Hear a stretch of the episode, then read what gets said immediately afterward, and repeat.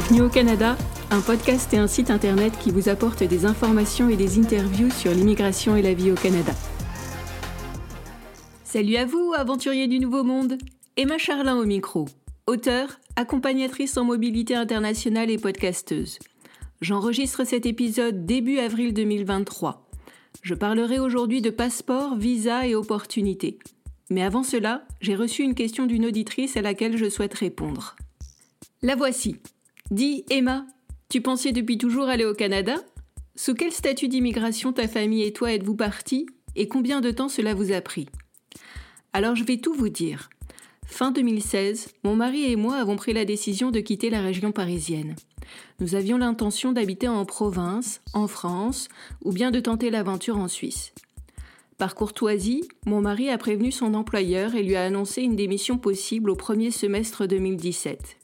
Nous n'avions pas imaginé que l'employeur de mon mari voudrait le retenir. En février 2017, pourtant, il lui a fait une contre-proposition. Il a pris en compte son désir d'ailleurs et lui a proposé un contrat local en Amérique du Nord. Un contrat local et non un contrat d'expatrié. Où donc me direz-vous? À Chicago aux États-Unis ou bien à Hamilton au Canada? La décision de partir en Ontario s'est vite imposée à nous, un peu comme une évidence. Je crois bien que nous avons écarté la piste de Chicago en moins d'une demi-heure. Mon mari avait déjà vécu plus de six mois à Ottawa pour son stage de fin d'études. Quant à moi, j'avais déjà passé plusieurs séjours au Canada, au Québec et en Nouvelle-Écosse à Halifax où j'avais été fille au père. En tant que touriste, je m'étais également rendue en Ontario et sur l'île du Prince-Édouard, et j'avais tout simplement adoré mes expériences canadiennes. En mars-avril 2017, nous avons négocié avec l'employeur de mon mari sa fin de contrat en France et son nouveau contrat au Canada. En mai, notre demande de permis de travail temporaire a été déposée par un avocat en immigration. En juillet, notre demande a été acceptée, puis en août, nous avons mis pied au Canada. En gros, un peu plus de trois mois se sont passés entre le dépôt de notre dossier et notre arrivée au Canada.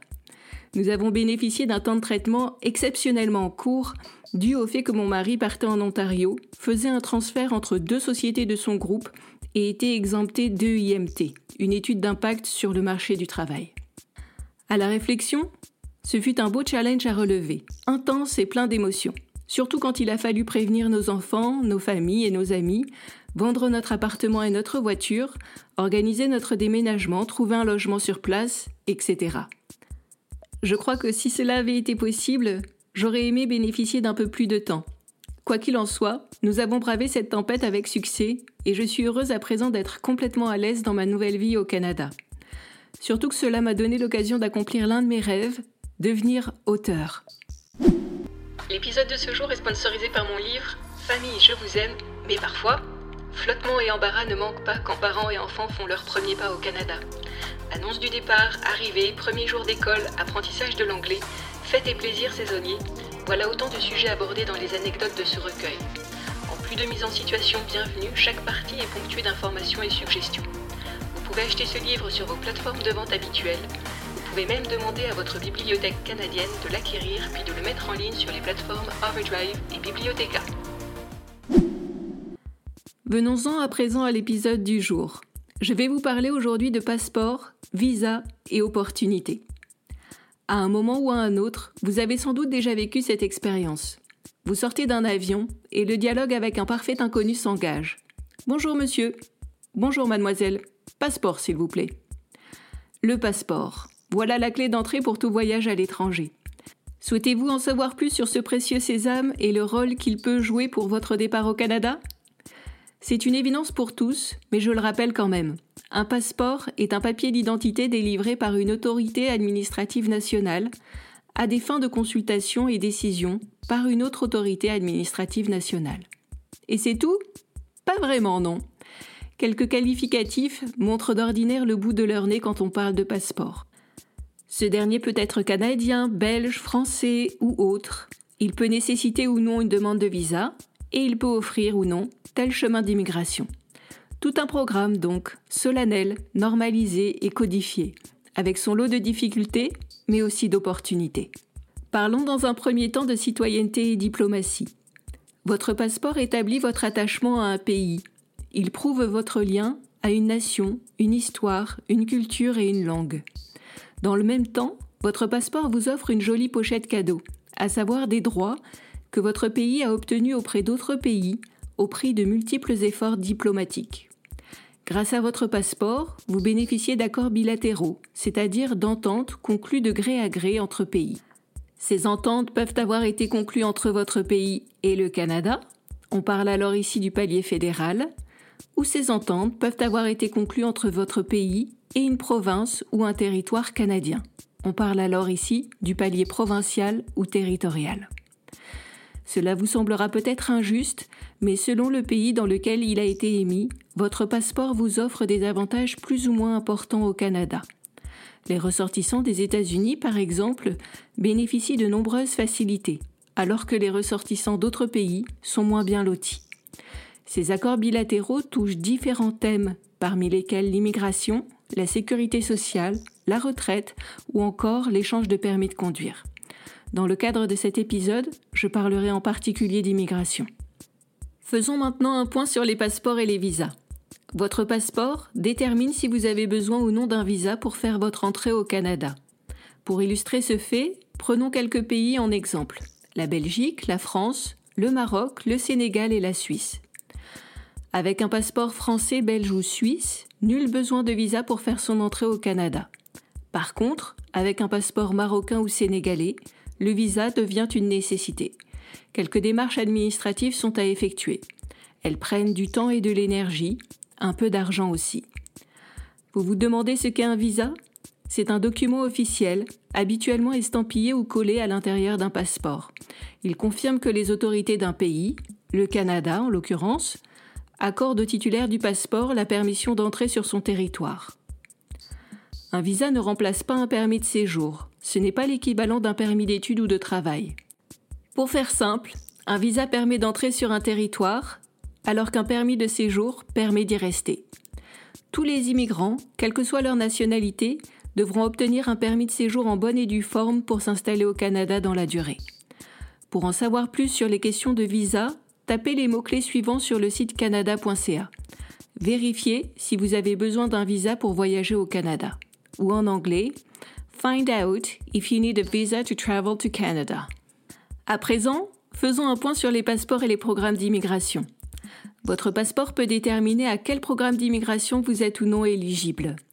Français, Belges et Suisses, par exemple, peuvent bénéficier du programme de l'expérience internationale Canada, l'EIC pour les intimes.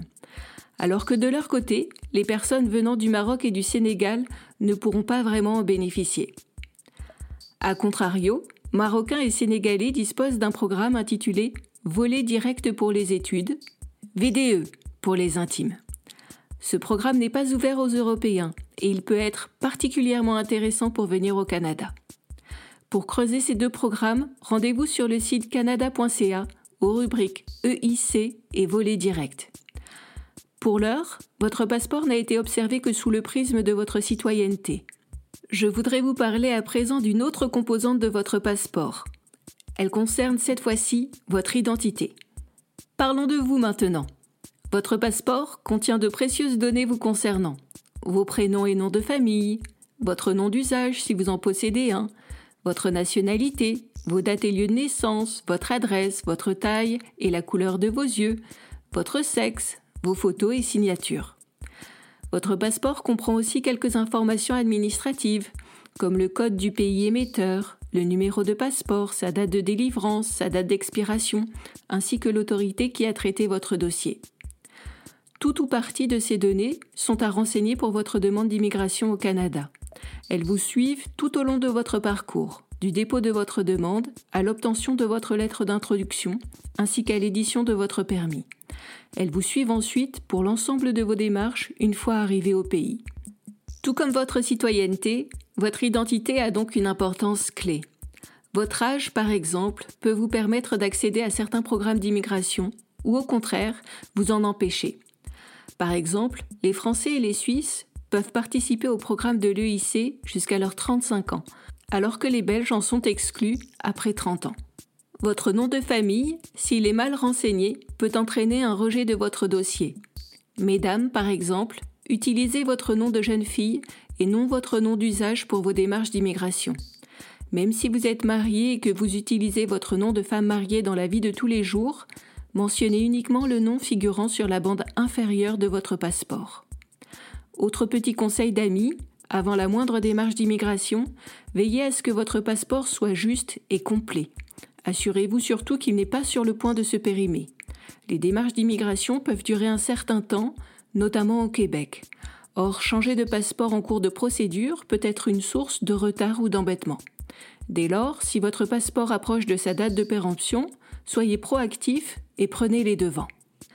Alors ce n'est pas tout ça, mais il s'agirait de résumer l'affaire. Premier point. Pour certains, un simple passeport suffit pour se rendre au Canada. Pour d'autres, un passeport et un visa sont nécessaires. Second point. Pour vous établir au pays des castors et des caribous, renseignez-vous sur les accords bilatéraux que votre pays a négociés avec le Canada. Si cela se trouve, vous bénéficiez d'un programme d'immigration intéressant que vous n'aviez peut-être pas envisagé. Troisième point, avant d'entamer vos démarches d'immigration, vérifiez que votre passeport est juste, valide et complet. Et de préférence, pour un bon moment. Si ce n'est pas le cas, faites renouveler votre passeport. Comme toujours, je ne saurais trop vous recommander de vous renseigner sur les sites officiels de votre pays de départ et ceux du gouvernement du Canada, ainsi que de votre province ou territoire de résidence. Les règles en cours, notamment en matière d'immigration, ne cessent de changer.